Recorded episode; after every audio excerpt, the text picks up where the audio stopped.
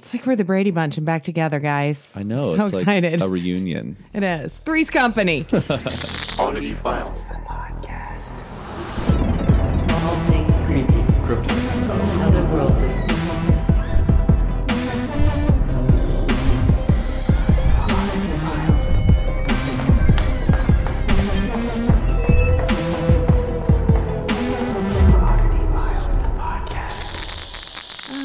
So we're in the podcast dungeon. We are. And I feel like rusty, like I'm not really sure what to do. Same. a million times. Same. Um, you got your big feet up. I did. So Clayton and I were at Lexington Scarefest this past weekend. Yes. With all the paranormal people, including us, apparently. Yes. Um, and our good friend Trevor, who we talk about on the show all the time, we need to have him on the show really at some should. point. Um, found the coolest thing ever in this little vintage toy area that was actually put on by Lexington Toy and Comic Show. Anyway, Jared hooked me up, gave me a deal. Thank God. It is, did you guys know? You guys didn't because you're babies, but in the 70s, they made Bigfoot snowshoes. Snowshoes that look like Big Feet's feet. They were made by KTEL and they were fucking awesome. And when I bought them, I'm looking at them and everybody else going, oh my God, I think I had these as a child. Where is my mute button? There it is. Um, so I text my mother immediately. I'm like, oh my God, mom, did I have these? She's like, I don't think so, but they look so familiar to me. And as I told you in the past, my grandparents were in Wisconsin Right. And they had all the sleds and all the stuff and all the things. She goes, but I wouldn't put it past your grandfather to have had those because he was into everything weird. And I'm like, oh my Explains a God, this explains everything about me. She said, I know I was just thinking the same thing. And then I said, you know, I'm really happy to be the one to carry on the weird gene. Someone had to. I, you know, I, I couldn't be more thrilled. So thanks, Grandpa Stobbs, for making me weird. And I'm still not 100% sure. She said, though, if I were to go into Grandma and Grandpa's attic, because my uncle and aunt still live there, that they're probably still in the attic so because cool. my grandfather was a hoarder, as are my aunt and uncle. Just like myself. You've been in my attic. If you're curious, you're listening to Oddity Files, The, the podcast. podcast. And I'm Clayton Abbott. And I'm Kitsy Duncan. Tell them what Oddity Files, the podcast is, Clayton. We're a spooky, creepy, paranormal type podcast, but not that creepy. We tell stories about hauntings and possessions and UFOs and cryptids and all that good stuff. all the stuff and all the things.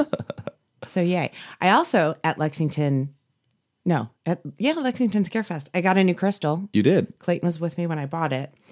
Oh shit, what's it called? So- Opalite. opalite. It's a common it's a man-made Yes. crystal from opal and Something quartz. else. Quartz. And the weird thing is, when I put it on, I feel like I'm just on the verge of tears all the time. Huh. Which is so weird. So the do you remember what her booth was called? Continue speaking. I shall find out. So the the individual working the booth, she was actually really cool, and we were asking a lot of questions just about all the stones and and stuff that she has. But she said that opalite is said to be able to increase communication between basically everything. including the dead, Yeah. especially in relationships. Yes. Um, I did do a little bit of research. It's supposed to clear your chakras. It's supposed to do all these really good things, be good for business, all this stuff, which is weird because it's a man made crystal. It is. And you think of the crystals that people dig up, they're in the earth, they pull in all this energy, this, that, and the other. Unless it's bringing pulling some traits from opal, some traits from quartz. But are the I'm not sure if the opal and the quartz themselves are man made or not. No, they're not. Okay. So there you go. Interesting. But the name of the company is H A N C I A underscore underscore co on Instagram. Hansia. Hansia? H A N C I A co. There you go. She was super sweet. and she ma- she turns all these crystals and stuff into jewelry, and I was very excited about that purchase. So Opal Oh, has chakra healing abilities and is good at balancing energy. Okay, which I So- probably needed balance the shit out of. And then quartz, please hold, um, is it to enhance spiritual receptiveness. So that's kind of right. Oh. Yeah. It's like a medley of the two. It totally is. And when I was talking to her, I'm like, you know, my mom's birthstone was opal. So I was always like, I was always told as a child, if opal is not your birthstone, you shouldn't wear it. Oh. And I looked at the lady and I'm like, do you think she was just telling me that so I wouldn't take her jewelry? She goes, I think so. What um what month is that? October. Oh, because my little sister, she loves opal and Does has she? opal all the everything. Yeah. Yeah. So I think that was genius on the part of my mother because I never did touch her jewelry because I thought it would bring me bad luck. But mom, I'm onto you. I'm just saying. Uh, no, but personally, I don't really have anything that's going on. I had like a spooky dream, but it had it was not at all ghostly. well, that's I was in the house that I grew up in, and it was straight like I was. I knew that I was home alone, and it was like the strangers. oh Like there were all these people outside my house with these masks on, like No. not breaking in, but just like tormenting. oh, that sounds awful. It was so scary. Did you wake up in a cold sweat? I don't really remember at what point I woke up. I don't like it at all. I'm just saying. Not much spooky going on here. I got a new Ouija board from my mother in law. Yeah. So excited about that. It is one of the versions I did not have. Still in the box. Box is in pretty good condition. Uh, the weird thing about it, though, is the planchette. You know how it's just got the little round circle? There's an itty bitty, teeny tiny little nail that was pushed through that right in the center. I'll have to show it to you before you leave. Someone had plans. Yeah, so I'm not sure. I don't get any bad vibes from it, so yay. Um, she just found it in an antique mall. I put both her and my sister in law on looking for used Ouija board duty, and she found one. So I'm kind of stoked about that. Um, the m- most spooky thing that's going on in my life, still editing season three.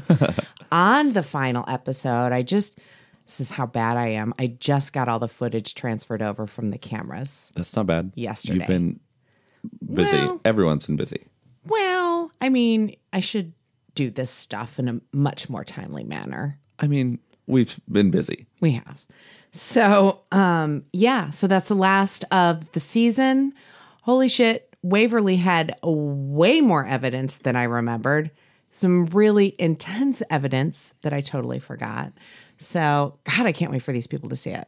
I can't wait to see it. I know. the part that I'm I think I'm most excited about without spoiling anything, at one point, and keep in mind DJ Jimmy and my little sister who lives in Louisville were with us and essentially I was by myself.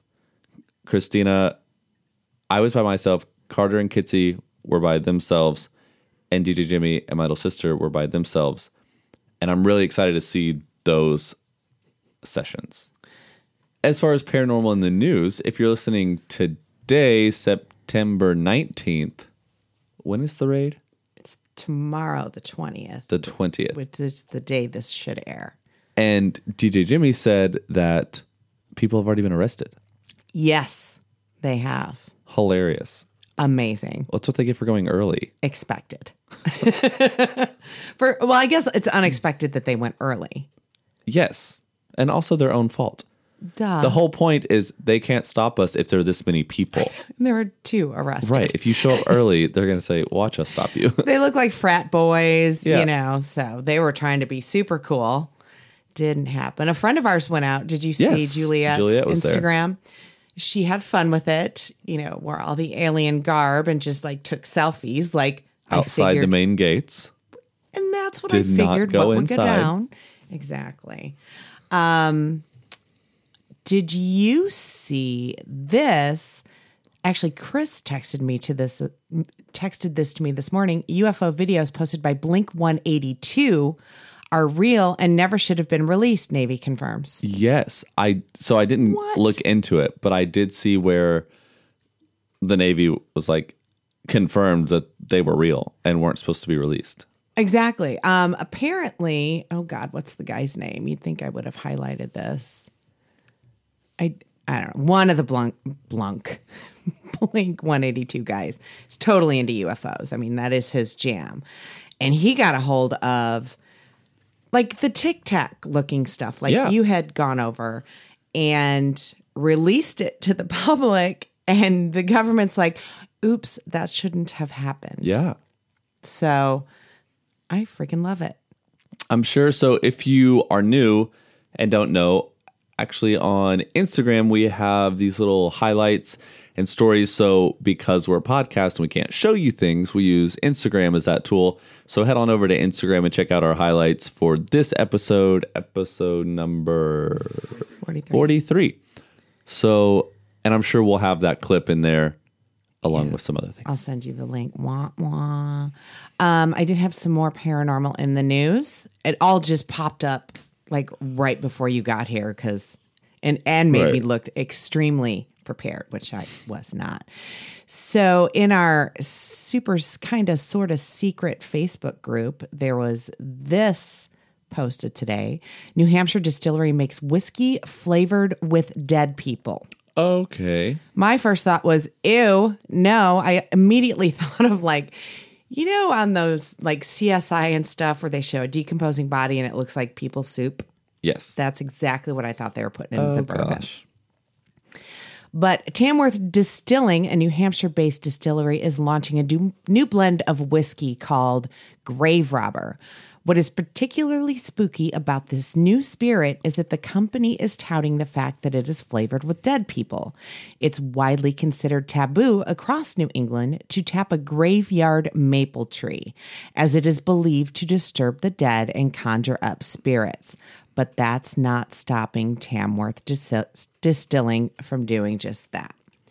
So they're claiming it's a haunted whiskey as opposed to a oh. people soup whiskey, like I had originally envisioned. Ugh, I just threw up my mouth a little bit. Would you dare try this 90 proof rye whiskey? I'm not so sure. I love a great rye, but I might be a little worried that I'd also be drinking some unsettled spirits. Maybe we should do shots before each investigation. Um, speaking of alcoholic paranormal things, Mm-hmm.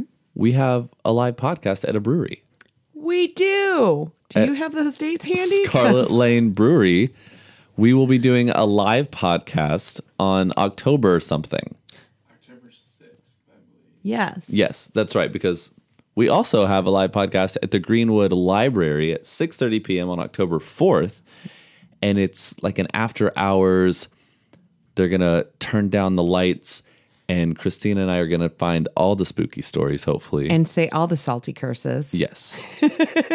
but then two days later, at Scarlet Lane Brewery, we will be doing another live podcast there, and I am super excited about that. I am super excited about that. Scarlet Lane Brewery is known as the beer of horror. Right. It could not be more fitting. So I think it's going to be a good time. And I, I guess it is an all ages show. So you don't have to be 21 and older, is what Josh told me. Oh. Josh is the super awesome dude who hooked me up uh, with this opportunity. We also have a couple more dates that we've added, and you guys can actually see all of these if you go to oddityfiles.com and click on the events link at the top. But we also have two GalaxyCon events Yes, that have been announced coming up. On November 8th, uh, we're in Minneapolis with GalaxyCon. And on November 27th, we are in Louisville with GalaxyCon. In Minneapolis, we're Friday, November 8th at 8. It says AM on the Facebook event. Please remind me to change that. It's 8 p.m. And then on November 22nd in Louisville, it's at 8:30 p.m. So, and we'll we'll keep touting those and plugging those and all that good stuff. Absolutely. Also, the um, Oddity Files podcast on October 4th is at the JCPL Library. So there's a difference between the Greenwood Library. Apparently, there's a rivalry, possibly. I don't know, but I was asked to change it. So I did. Great. So it's the Johnson County Public Library. Um, not the actual Greenwood Library. And on our Facebook page, our I, I mean our website on the events page, I do have a map that shows how to get there Perfect. as well. So I apologize to the JC. PL. She's like, I'm not complaining. I just want people to show up. I'm like, well, I really appreciate Yeah, it, but I'm still super sorry. But anyways, I have no idea who goes first on our stories because No we absolutely messed it up because we didn't have DJ Jimmy with us, and then we got all turned around and backwards and delayed, and so who tech who great. Okay, I'm nervous about this one. oh gosh. Really nervous. So my story is the Bo- is about Bob Lazar and his Area 51 revelation. Okay. Because the day this airs will be Yeah, the, the day of the rating. And I'll say that again because it's written in my story. Um, and here I go. With the storming of Area 51 set on the no longer existent Facebook event for the day this episode airs, I couldn't resist doing this story today. Y'all know my jam is pretty much hauntings and creepy monsters, and I'll tell you why it's not aliens because they scare the shit out of me. The movie that scarred me the most as a child was Close Encounters of the Third Kind. The scene where they steal that adorable little boy out of the doggy door still freaks me out. and it was, in my eyes, Richard Dreyfuss's best role to date. I get goosebumps just thinking about him and those mashed potatoes. And you can fight me on that, all you Jaws enthusiasts out there but it was some scary stuff. It just the bass of the music that they played to summon the alien aircraft still sends shivers down my spine. Anywho, my oldest son and I were talking about our latest watches on Netflix, and he loved the Bob Lazar documentary. Whoa. Which all my kids are into documentaries, and I'm all like, well, I'll watch one for the podcast, but Sure. they are not my jam. And after telling me a little bit about it, I jotted down the name and told him I'd watch it for an episode of the podcast. And here we are. Now, there's a lot of science stuff in this documentary, which I kind of, sort of understand. And I wish they had spelled out a little more for us non physicist types. But I'm going to try and explain the amazing things this guy talks about in the way that I understood it. So, no judging. If I fuck something up, it's just the way moving on I saw it. Um, so hopefully you guys will enjoy this as well. The documentary is called Bob Lazar, Area 51 and the Flying Saucers. It's on Netflix. And the documentary was directed by Jeremy Corbell and produced by George Knapp. The fine fellas who brought us Hunt for the Skinwalker, which I cover, cover in episode 22, our episode 22 entitled Oh My God. And Bob's story goes a little something like this. I'm so nervous I'm going to fuck this up because I know this is your jam. In 1989, Bob Lazar went public with his encounters of working at what he claimed exists near United States Air Force facility Area 51 with investigative reporter George Knapp also producer of both documentaries I listed earlier on Las Vegas TV station KLAS under the pseudonym Dennis and with his face hidden. he claimed the site he worked at, called S4, consisted of concealed aircraft hangars built into a mountainside, painted with textured paint so that no aircraft or satellite could find it. Lazar said that his job was to help with reverse engineering of one of nine flying saucers. In addition, Lazar claims that during his involvement with the program, he read briefing documents describing the historical involvement with Earth for the past 10,000 years by extraterrestrial beings. That was not in the documentary. Whoa. That was on Wikipedia. gray aliens from a planet orbiting the twin binary star system, Zeta Reticuli. Sure. That's the one that um, Barney and Betty Hill talk about. Yeah. Um, another in, in another U.S. famous UFO case. He often refers to the aliens as kids. I guess everybody at the base did because they were child size. All the aliens were child size. Even the um, the chairs that were in these aircrafts, which he he was only in like the the engine part, the stuff that it would make it fly. That's what he was hired to deal with. Was trying to Okay. reverse engineer that. But he saw mock-ups of what would be like the the dot. What do you call that? Where the captain sits? Like the cockpit? Yeah, what would be the cockpit? And the chairs were like child size, like almost like this one I'm sitting in now, where it's a little too low for me. Mm-hmm.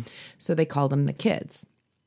So in the past, Area 51 was kind of sort of known for being involved in all things alien, but when this story broke in 1989, it became all about the aliens as it is today.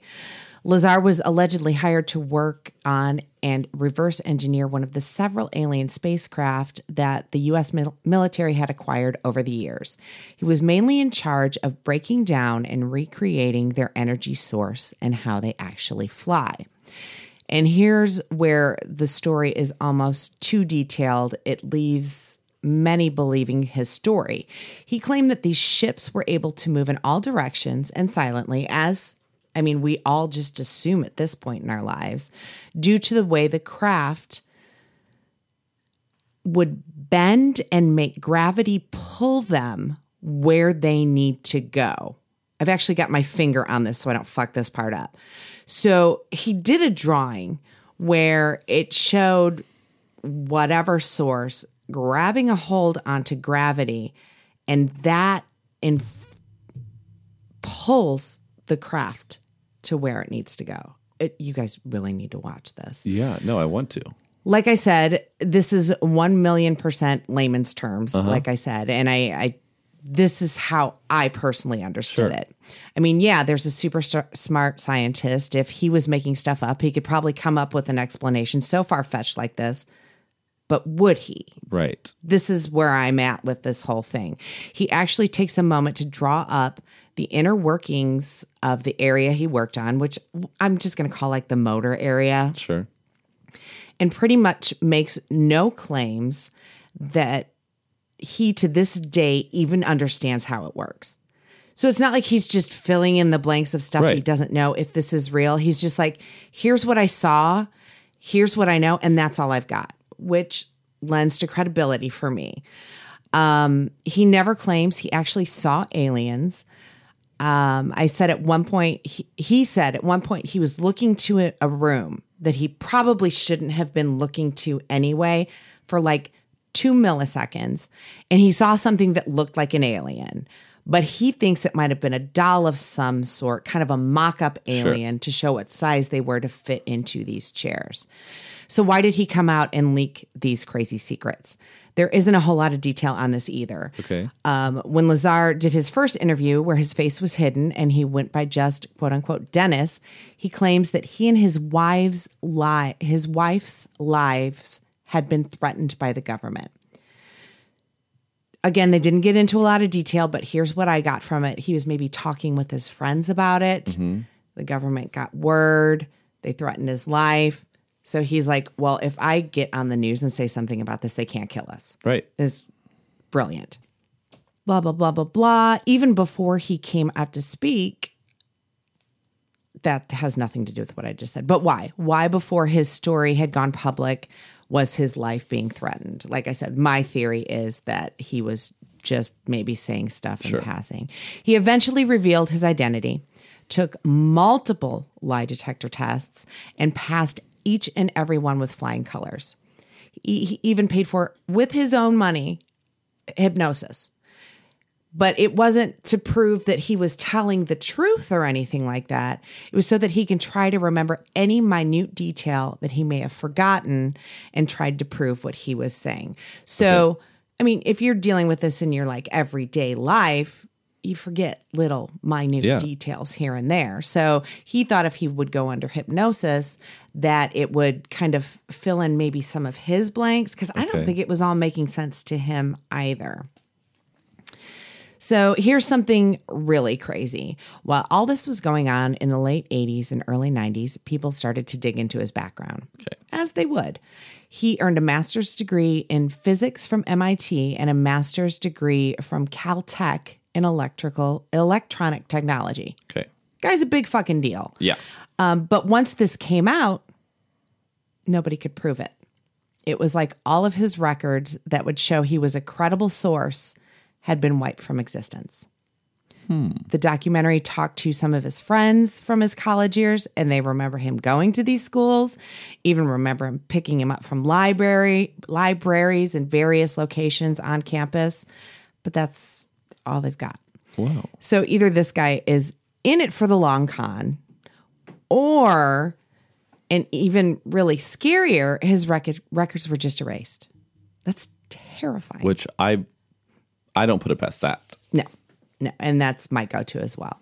And to be totally totally honest, I sadly find that information lending to his credibility. The fact Yeah. that there are no records of his going to school.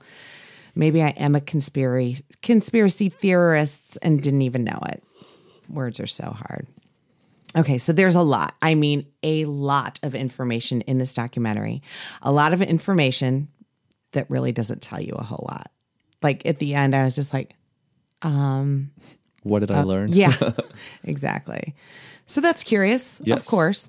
And watching this documentary, you almost kind of, sort of, allegedly, maybe who really knows, get the vibe that Lazar had taken some of element 115. What is element 115, you ask? It's the fuel that they had their hands on that made these spacecrafts do their crazy sort of stuff.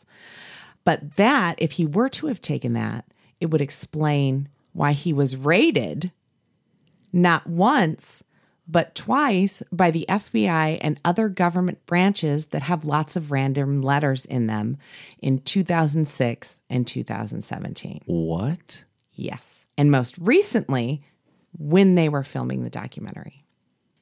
That seems sketchy. Very sketchy. So Bob is still a scientist and owns United. Oh. Yeah.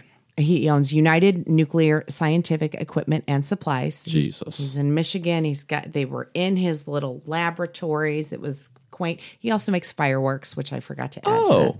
Yes. Um, and the FBI raided his place, stating that Bob was selling science stuff, technical term, across state lines when he shouldn't have, violating the Federal Hazardous Substance Act which I mean, sure, if he's doing something illegal, charge the guy. But from what Bob and his staff say, because the documentary crew was there the very next day after it went down, Right. there was everything from local police to SWAT teams to FBI and DEA and all the other letters too, which seems really overdramatic if he was just selling non radioactive elements, powerful magnets, and other scientific equipment. Right. I feel like you can buy that on Amazon. I would think so too. So now the the documentary plays it off like Lazar recorded this big secret that the director would encrypt and keep somewhere just in case something were to happen to Bob. And they play it off like the very next day is when the raid happens. Right. But before they film this, they're like, well, should we turn our phones off in case somebody's listening? So, I mean, all over the internet, where they're like, did it really happen? Did it not really happen? Because you don't see any video of the actual Right. raid. But I mean, even his staff was like, no, it was fucking crazy. What? Yeah. I don't know. So, holy fucking espionage, Batman. so, like I said, you can see what I'm talking about. A whole lot of information that really doesn't tell you a whole lot.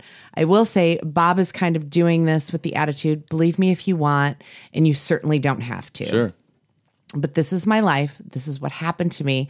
And he goes on to say he has nothing to gain from lying, but a lot to lose from opening opening his mouth on the secret workings of Area 51. And he regrets it, Wow. which is huge. That is crazy. For him to say, "Ah, I wish I hadn't done this. Again, to me, lends to his credibility.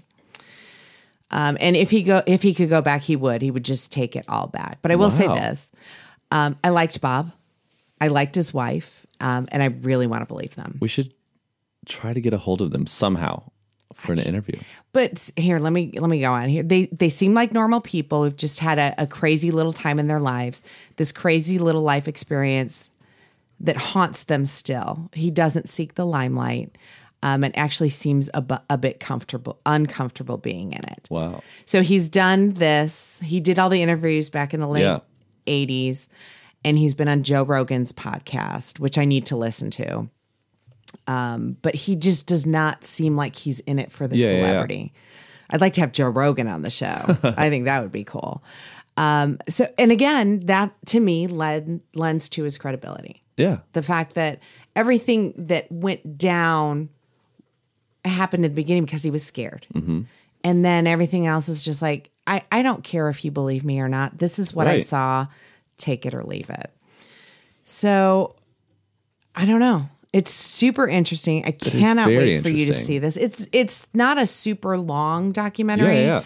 but it's so interesting. And he pretty much put Area 51 on the map for what it's known for today. That is awesome. Yeah. So go raid. Yeah, and behave yourself, children. Do not get arrested. No, that was really good.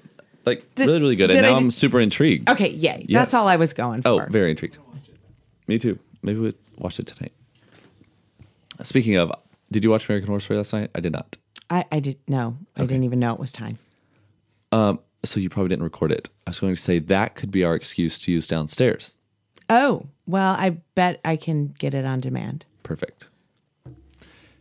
Carrying on. so recently, we had the man himself from, from Wes Craven's 1984 masterpiece, A Nightmare on Elm Street, on our show a couple times, actually. Yes. So I think the time is right to take a look back at the humble beginnings of his franchise. Ooh. I am intrigued. Yes, after making his name in the horror genre with Last House on the Left and The Hills Have Eyes in the early 80s, Wes Craven found the inspiration for his most enduring classic with a true story straight out of newspapers.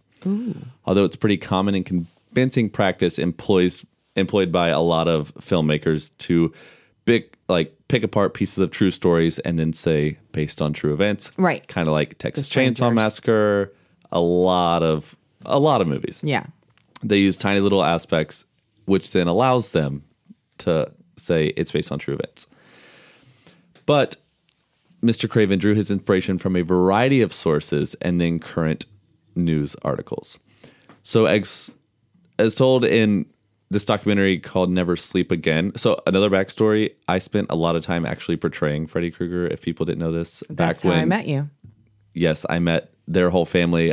We were at a haunted attraction working, and I was Freddy Krueger. So I actually know a lot more about this character than I should. Anyways, but like I said, Craven was inspired by true events. This is not to say that the original script is based on a real life boogeyman that stalks you in your sleep. That all came into play later but rather the story evolved from a series of articles that Craven read in the LA Times concerning young men that were dying in the middle of nightmares. One particular case concerned a young man who suffered from severe nightmares and became convinced that he was going to die if he went to sleep. And again, this is all true. Yeah. The victim's father was a doctor and gave his son prescription sleeping pills, which he refused to take. I think I saw that in a scene of Nightmare on Elm Street. Yeah. So, and he just kept hiding them under his sheets. So, after three nights of staying awake, the young man finally fell asleep to be found by his parents in the middle of the night, screaming and thrashing in bed. Before they could get to him, he was dead. Oh my God. And he was otherwise completely healthy. Just I've seen something on this, but I don't know the ending. So please continue. So, this is amazing. in the aftermath, his parents found all these sleeping pills along with a Mr. Coffee machine hidden in his closet with a hidden extension cord. with all the NoDoz. which I really shouldn't laugh at, but it's like, can you be imagine being so scared to go to sleep? No. So that strange story was the beginning of the series of films that have haunted a ton of people's actual dreams now for decades. And other pieces of the puzzle came together for Craven as he shaped his own reasons for the strange series of quote unexplained deaths.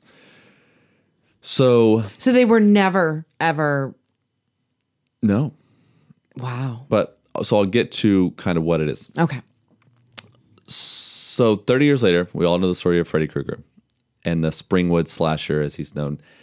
He is ingrained in horror culture now as deep, and you could compare him to like Frankenstein or any of those, just a classic slasher with Jason and all of them. With all the wit and all the sarcasm, and Yes. that's why he's my favorite. But so what really happened to, the, to that young man who was terrified to fall asleep? Yeah.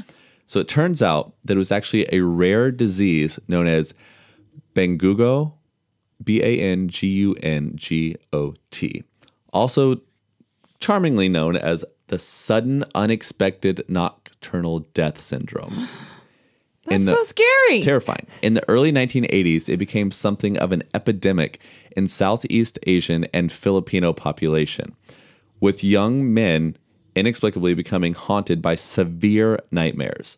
Convinced that their dreams were being invaded by demons, the frightened men became addicted to black coffee and other stimulants in a desperate effort to stay awake. Following this rash of death of just deaths, all the deaths. Right.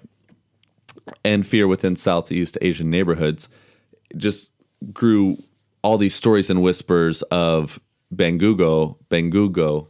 I think that's how you say it. It sounds Bangungo? perfect. Sure. But all these conspiracies and stories began to circulate, rightfully so. Yeah. So nearly every country and culture in the world recognizes this affliction in one version or the other. The people of Turkey call it the dark presser. In Africa, it's known as the devil riding on your back. And the Hmong, H M O N G, O N G, it's known as the crushing demon. But Turkish, African, and American men very rarely die from this actual disorder. Okay. However, Asian people seem to be strangely susceptible to a fatal version of this. So, recent studies theorize that the occurrence stems from a severe swelling of the pancreas, a gland that produces digestive enzymes, particularly insulin, so to metabolize the carbohydrates that we take in. Mm-hmm. The victim suffering from this condition, the swelling becomes so severe that the pancreas literally digests itself. What? Complications from the swelling are thought to cause nightmares as shock begins to deprive the major organ from blood and oxygen, bringing hallucinations and, and eventually death as the body just poisons itself. Wow. So that's just what they tell us. So, science explaining demons, shocker. Yeah. But there's really no rhyme or reason to the thankfully very, very rare disease. Um, nor is there any explanation as to why the Asian culture Filipinos are more likely to die from it. However, doctors recommend patients suffering from the disease to cut out carbs and alcohol, as they say that it can expedite everything. Aren't you part Filipino? Well, be careful, please. If you start having nightmares, let us know. But it's so crazy because I was like, I wonder if any, because we were getting close to Halloween and all that, it's like, I wonder if any of the classic slashers Yeah. are based on true events. And so I found this and I was like, how fitting. That was awesome. But it's also cr- just crazy because it's literally the movie. Like, Literally. you can use Freddy as like a, a metaphor or, you know, let's say that is He's the just demon, He is the unquote. demon, but Yeah. these people are just afraid to go to sleep because they know if they go to sleep, they're going to die. Oh my gosh. That's nuts. So scary. And to know that it's an actual thing Yeah. that. Uh uh I know. So now I'm worried about DJ Jimmy. Not allowed to sleep. Please take care of your pancreas, please. Go get it checked out.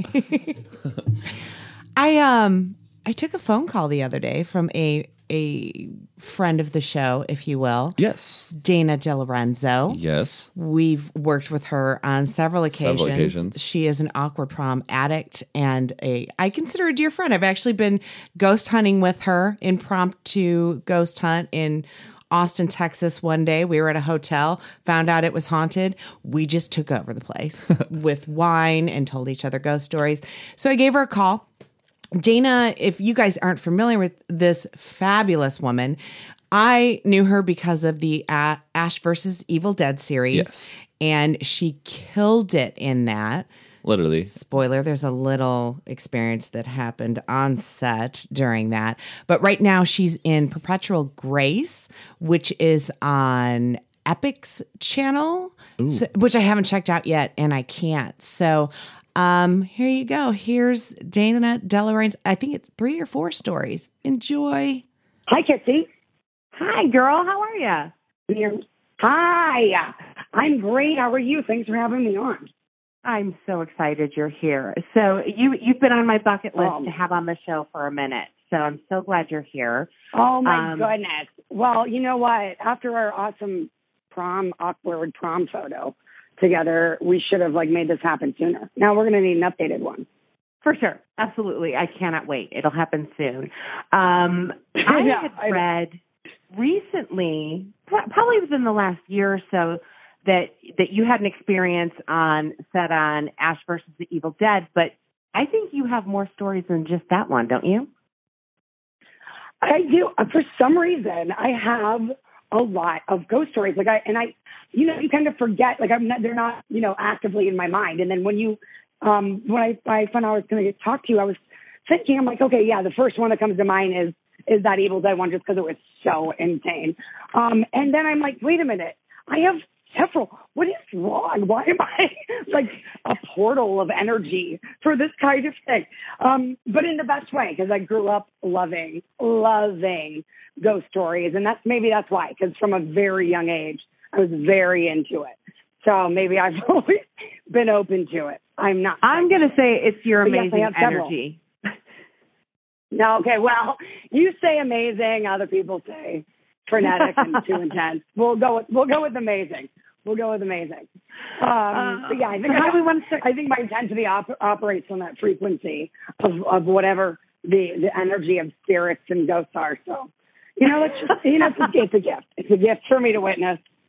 Plus, they're probably trying. All these ghosts are probably trying me trying to come. I could swear, right? There's a you swear on the show. Oh yes, drop the Um, f bomb, girl. I mean, yeah, no, I mean, you knew, you were having Kelly Maxwell on. You knew it was going to happen. But like, I swear, half the time, and one of the ghost stories from the Evil Dead set, um, I swear it's just it's it's the the, the the energy and the spirits telling me to shut the fuck up. I think that I just my my I punish their their air and their realm with my words. I think they just want me to shut up. Probably. I love it. I've had a ghost tell me. kind of like the, kind of like people in the flesh. Yeah, yeah. oh God. So so tell me your most intense experience that you've ever had. oh man. See, and that's tricky because like the first one was intense because it was the very first one when I was um in middle school. This one's very, very short. I could tell you this one, but like I don't know because they're all pretty intense. I can't say that any of them were like, yeah, no big deal. You know what I mean? Um, but the the first time um, was when we I was in middle school and I my, my best friends at the time were my fellow starting basketball um, squad uh, and we would have you know sleepovers and, all, and that's where I watched all of the the, the classics with of horror films like you know The Shining I don't know why we were watching them at like 12 or why we were allowed but we were so but the first one I had seen the first horror movie I saw I saw was with my parents um, and I was the exact age. Uh, I was it was The Exorcist, and I was the exact age of Linda Blair. I was 12 at the time, and you know I grew up Italian Catholic. Of course, they're going to show me that one first, and I don't know why, um, because like my dad was he's so against everything. Like not against, but he just he does not like horoscopes even, let alone you know Ouija boards. But so I guess my mom, they had, she has a lot of uh, experience with the Ouija board um, and crazy stories from her side of the family. So they, all I wanted was a Ouija board. Why? After seeing The Exorcist, no idea. That seems like a terrible idea. So we had the Ouija board, right? And I got it for my birthday, and so I had the sleepover was at my house, which was very rare, and then didn't really happen much after this experience. And so we're sitting there, and first time we're doing it, and or whatever. I don't even remember if we had done it already a couple times. Point is, we were um, we were contacted by a ghost who went by the name Monday, and it got to a point where we were all sort of skeptical of each other. The, there was like four of us. Like, well, no, someone says pushing it. No, you're pushing it. You know, as you do. So we said, um, okay, well, Monday, if you're real, if you're really uh, a ghost, get show us, prove it to us that it's not one of us pushing it. And so we were like, so it didn't do anything. So we were um, asking what, what like a certain time or something, and someone say, okay, tell one of us the time, um, and and if you think that's correct, we'll know it's you because there's no clocks in this in the room. Okay. So I forget how we, we like did something like, okay, uh, I feel he just told me it was four thirteen in the morning, whatever, and we're like, is that correct? And it would then we go to yes. We walked. I'd have to walk into my kitchen on the microwave because the microwave and the oven were set at the same time, and it was exactly that time. So we're like, ah! okay, so we do it again, Yeah. and we wait a while until like a point where we're all like, okay, it's been enough time. It's not been five minutes. Let's see. And the same, like to a T, we it was the exact time that he confirmed was it was it was insane. But the craziest thing was while this was happening, at one point I was the one who saw it. Christy, sitting next to me, always wore her hair in a ponytail and had really thick thick hair. Uh-huh. At the out of the peripheral of my eye, I see her because we were like, give us another sign, give us another sign, yeah. raise the feather, stupid support, all that stupid stuff. It's never enough. I I think no, I never enough. I know.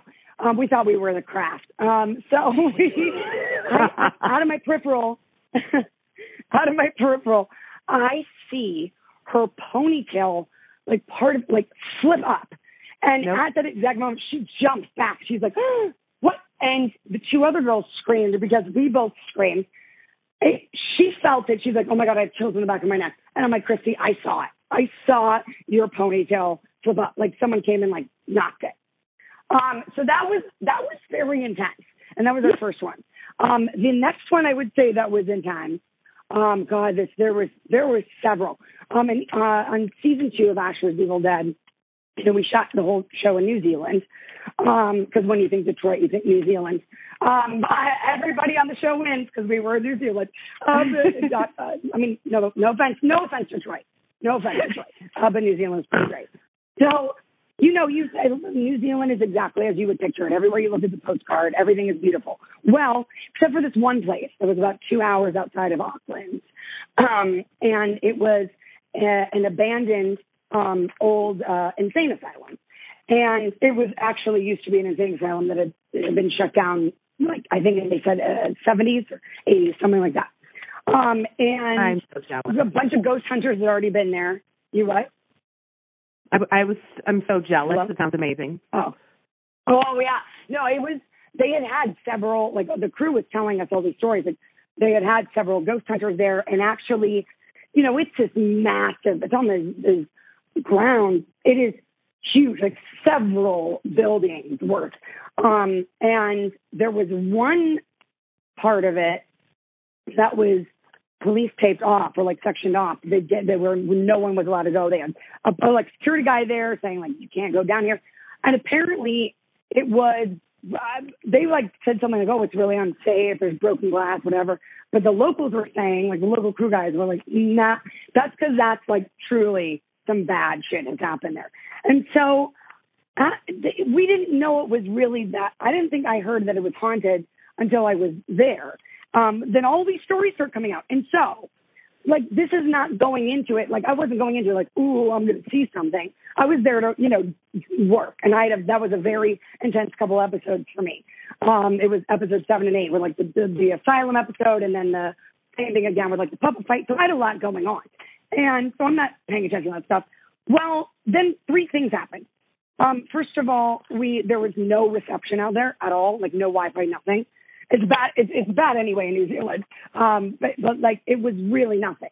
And so your phone would never, your phone never like ran out of battery because it was basically on airplane mode because it's not fetching, you know, data or whatever. Right. All of us, my phone is in my trailer. Now none of us have reception. One of the days after I had done uh, one of the crazy bits in the rec room, where all destroy, where Bruce and I are destroying the rec room, um, uh, cuckoo's nest style, I go to grab my phone. I'm like, well, I'm going to just see if I can get any reception, see if anything, whatever. My phone has, I've never seen anything like this.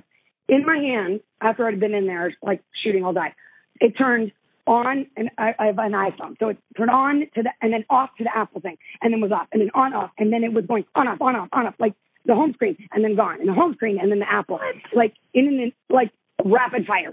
And so I'm like, okay, well, I have weird things happen with technology. Maybe that's why. Um, then it, I shut it down, tried to turn it back on, wouldn't turn on. Did not turn back on until we were all the way out of there, two hours Oh back. my God. Finally, it turned. It like randomly turned back on. That was a weird thing, number one, but whatever, fine technology. Um, the next thing um, was I was actually pushed by a ghost Well, um, and Bruce Campbell I- saw it. and I was wa- so I was walking down the hallway, and Bruce was the only one there in the hallway, sitting in his chair. And I walked by and like said something, and then I am like maybe five, ten feet from past him, and he comes up and shoves me. And so I fell, but I fell like a baseball slide because you know when someone pushes you, you're going to get some air. You know what I mean?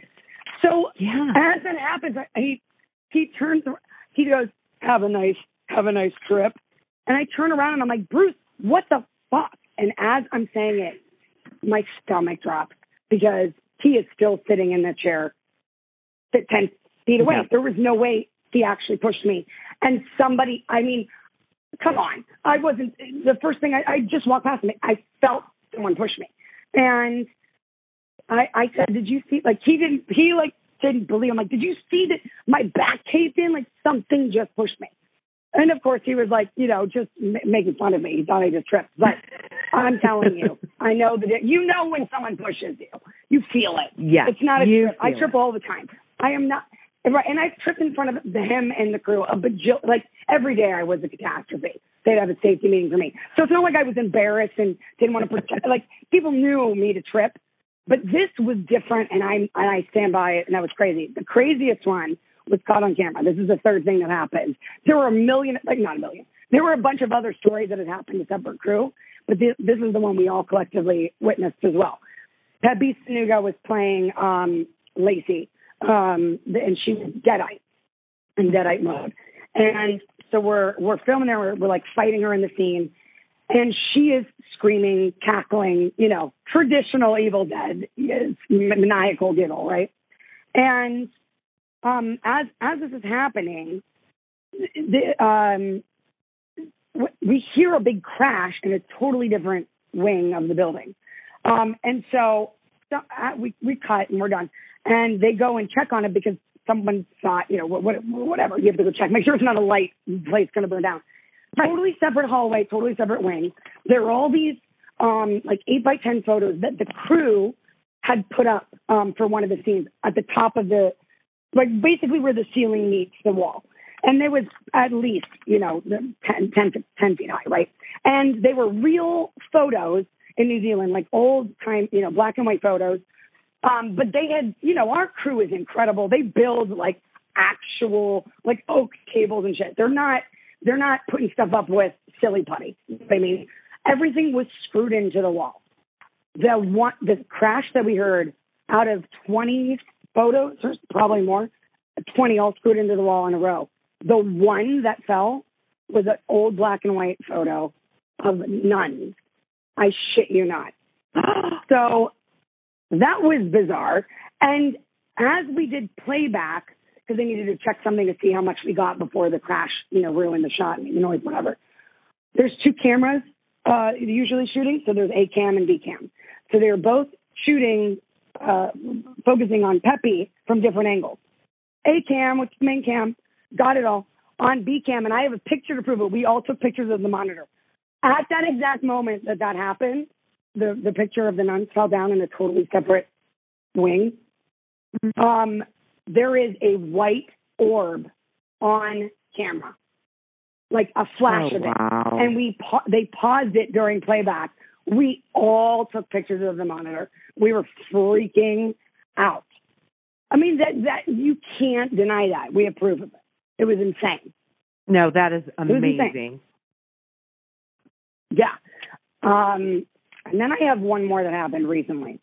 Okay. Can't make this shit up. Like, I mean, this is, yeah, okay, yeah, okay, girl, we got, the ghosts are to come back out and tell you to shut the fuck up.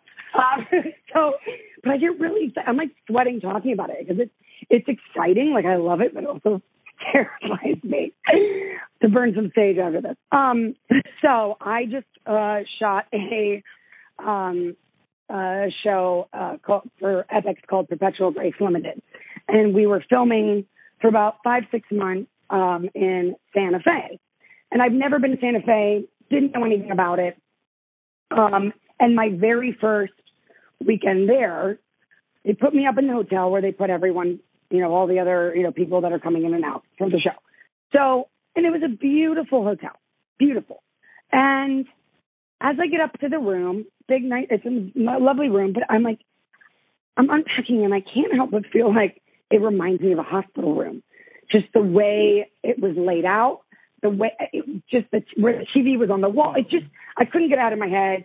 And then, well, and I just thought too, I'm like, you know what? My mom had just passed and I just spent a lot of ho- uh, time in hospital. So I'm like, you know, like six months prior. So I'm like, maybe I'm just projecting, uh, whatever.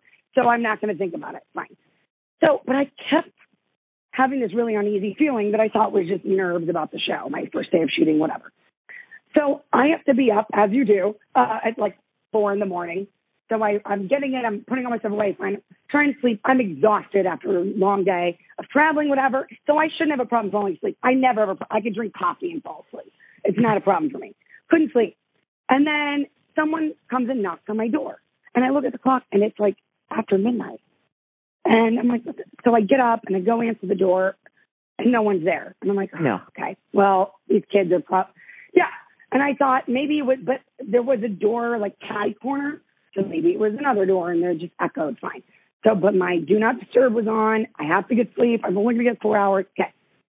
Go back. I'm slowly starting to drift off. Bang, bang, bang. Like, oh hmm. my God, this, this is now going to be a prank. I didn't get up. I didn't get up. I'm like, I can't. Bang, bang, bang. I get up. No one's there. So I call down at security at the front desk and I'm like, someone keeps knocking on my door and running away. It's now one in the morning. I have to be up at four. Like, can we just, can you like just come and like, patrol, whatever? He's like, all right, I'll come take a look. No, nothing. Like he doesn't, no, no one ever reports back. I can't sleep now. It's a, just, it, it, it pissed me off. So I'm like, okay, I'm going to go outside. I, I'm just feeling weird. I'm going to go outside, get some fresh air. Um, so I walk down and that the overnight security guy who's like motorcycle, he point out his motorcycle. He's like this hatted guy. He's out having a cigarette like it's his last one on death row. And I'm like, oh, hey. And he said, hey, I'm like, I'm the one who called about the person, you know, knocking and running away. Did you ever find them? And he goes, no, but it's probably, I don't know the girl, it was a woman's name. It's probably so-and-so. And I said, oh, okay. Well, can you tell her not to do that? He's like, well, you know this place is haunted, right? Like you've heard the stories. Oh. I said, no, no one told me. He goes, yeah, this was an old hospital. And I go, oh, shit. You said that because I couldn't help feeling it was hospital. And I said, someone definitely knocked. He's like, no, we've had so many reports of that, and we've looked on security cameras. He's like, I'll guarantee I'll go back and look at security. There's no one there. I'm like, well, I definitely heard it. I wasn't asleep. He's like, no, no, I believe you. And he was, meanwhile, like I said, like puffing away like it was his last one. And he goes, well, I just had, he's like, must be something in the, I don't know what noon phase it is, but I just saw the craziest thing I've ever seen here, and I've worked here 18 years. And I said, what? He's like, the kitchen um, is where the mortuary, the kitchen for the hotel is where the mortuary, or the morgue used to be for the thing. Yeah, like in the bottom. And the what, the other security guard was doing his nightly rounds, and like they go and just check, make sure no one, you know, anywhere where they're not supposed to be. And there was a big vat of chili on the floor. He said in the kitchen, and I was like, okay. So they, the way that it was like an industrial fridge with like big heavy locking doors. There's no way that it would have fallen out. So somebody obviously was in there and tried to whatever. Yeah. They go back and watch security cameras, and this guy's telling me this. And like I said, picture like big biker dude, like he's not, he's he's, he, and he seems to t- tell me that like he's seen some serious shit there. This was the craziest. He said they went down, they have it on security camera. They have it on security camera. I'm like, you have to turn this into some show. Um, the, the door, right, the door to this industrial fridge, apparently, according to him, opens up, and this big vat of chili that's like there to serve all people is on like a, the shelf, and you see it slowly start sliding towards the like it's pushing towards the front, like pushing the door open, as if someone's pushing it from the inside of the fridge. Wait, oh wait, and then I go, and I'm thinking of him like this guy's probably just high. I don't. Now I've seen ghosts, but I'm thinking in my head like this is this is what they're inside of. Give me a break. Uh, but I'm listening. I'm indulging him, and he said, and physics would say, he's like, so then it fell over, and I go, holy shit, that's crazy. He said, no, no, no. The crazy part is that if you have something tipping over, think of physics. Think of a cup. It tips from the top and flips. He said, we literally, me and the other security guard just watched on camera, not only the door open on its own, or like it was opened like a crack or something, start sliding out, but we watched it fall down to the ground flat on, on the bottom. Like there was no tipping. It Oh fell as if someone was like picking up and putting it on the ground. And then once it was on the ground, he said for maybe 10 seconds, 15 seconds, it tipped over. And, he like he was showing. I'm, I'm doing the motion with my hands. That is really good for for audio listeners. If you guys really, I'm doing the best hand gesture right now. The way you hold it, wish you could. Hope it really enhances my story. But I'm the look on this guy's face, and like I said, just his whole mannerism. You could tell he was. And this isn't like somebody on drugs. This is not like I, I'm telling you his disposition. I have a very good intuition. He was legit spooked. Um, and they, he said, we have stories. He's like, I've witnessed a lot over the years here in this particular hotel. Well, let me tell you what, I barely slept that night and not because of that story. I just had an uneasy feeling. Um, I ended up getting booked at a different hotel next time I went back by accident because the other one was oversold. I will tell you what, totally different experience. I slept like a baby every night and I'm like, okay, I'm not staying at the hotel anymore. That's officially like bad energy for me. I don't know. And like I kept doing all the offerings. I was like, here's some pretzels from the plane, spirit. Hail Mary, like something, ter- It something. was terrible. Yeah. It was. Well, it that was explains why he was smoking his uh, cigarette so desperately because Yes. he had seen some shit. Right. And it, yes, and it wasn't like tweaker. It was definitely like what you would do after some something just rattled your cage. You know what I mean? Um, oh my God, those stories and then are every so time great. Yeah, and I told him, I go, you have to turn that in. It's like I said the same thing. Like, I, and apparently, uh, a couple of whatever the the the, the different um people like you who go in and and and, and inspect places and and read energy for for ghosts. They'd had several that had been there and uh, over the years. So Well, now was I wanna no go. secret, but you have to go. I will tell. I don't want to because look, I don't want to. I don't know if it's good for business or bad for business. So I don't want to say the hotel out loud, but I'll tell. I'll tell you privately, and you can go and you'll go stay, and you tell me that something is not going on there. I wish I remembered the ghost name he said. The old, the lady who goes around knocking on people's doors. Um, yeah. I Well, know I a few of the people on the pretty cast and crew on that show had had experiences with that. Dana, that was awesome. Um, just another reason on my list of why not to play with Ouija boards.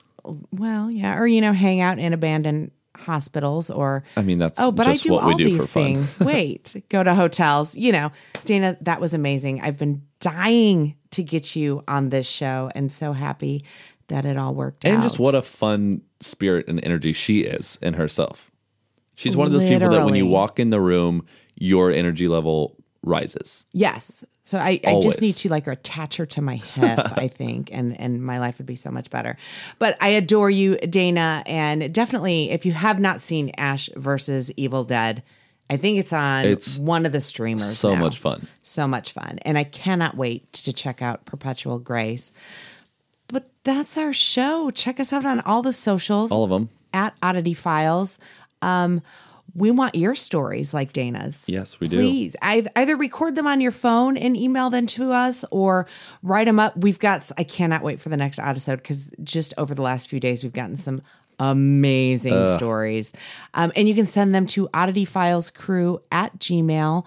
Also, check out season one and season two on Amazon Prime.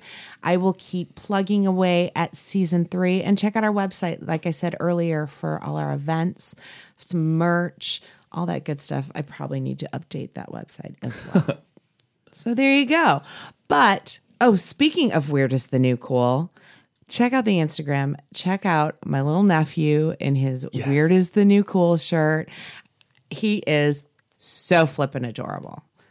But yeah, Ghost on. Ghost on. Goodbye. See ya.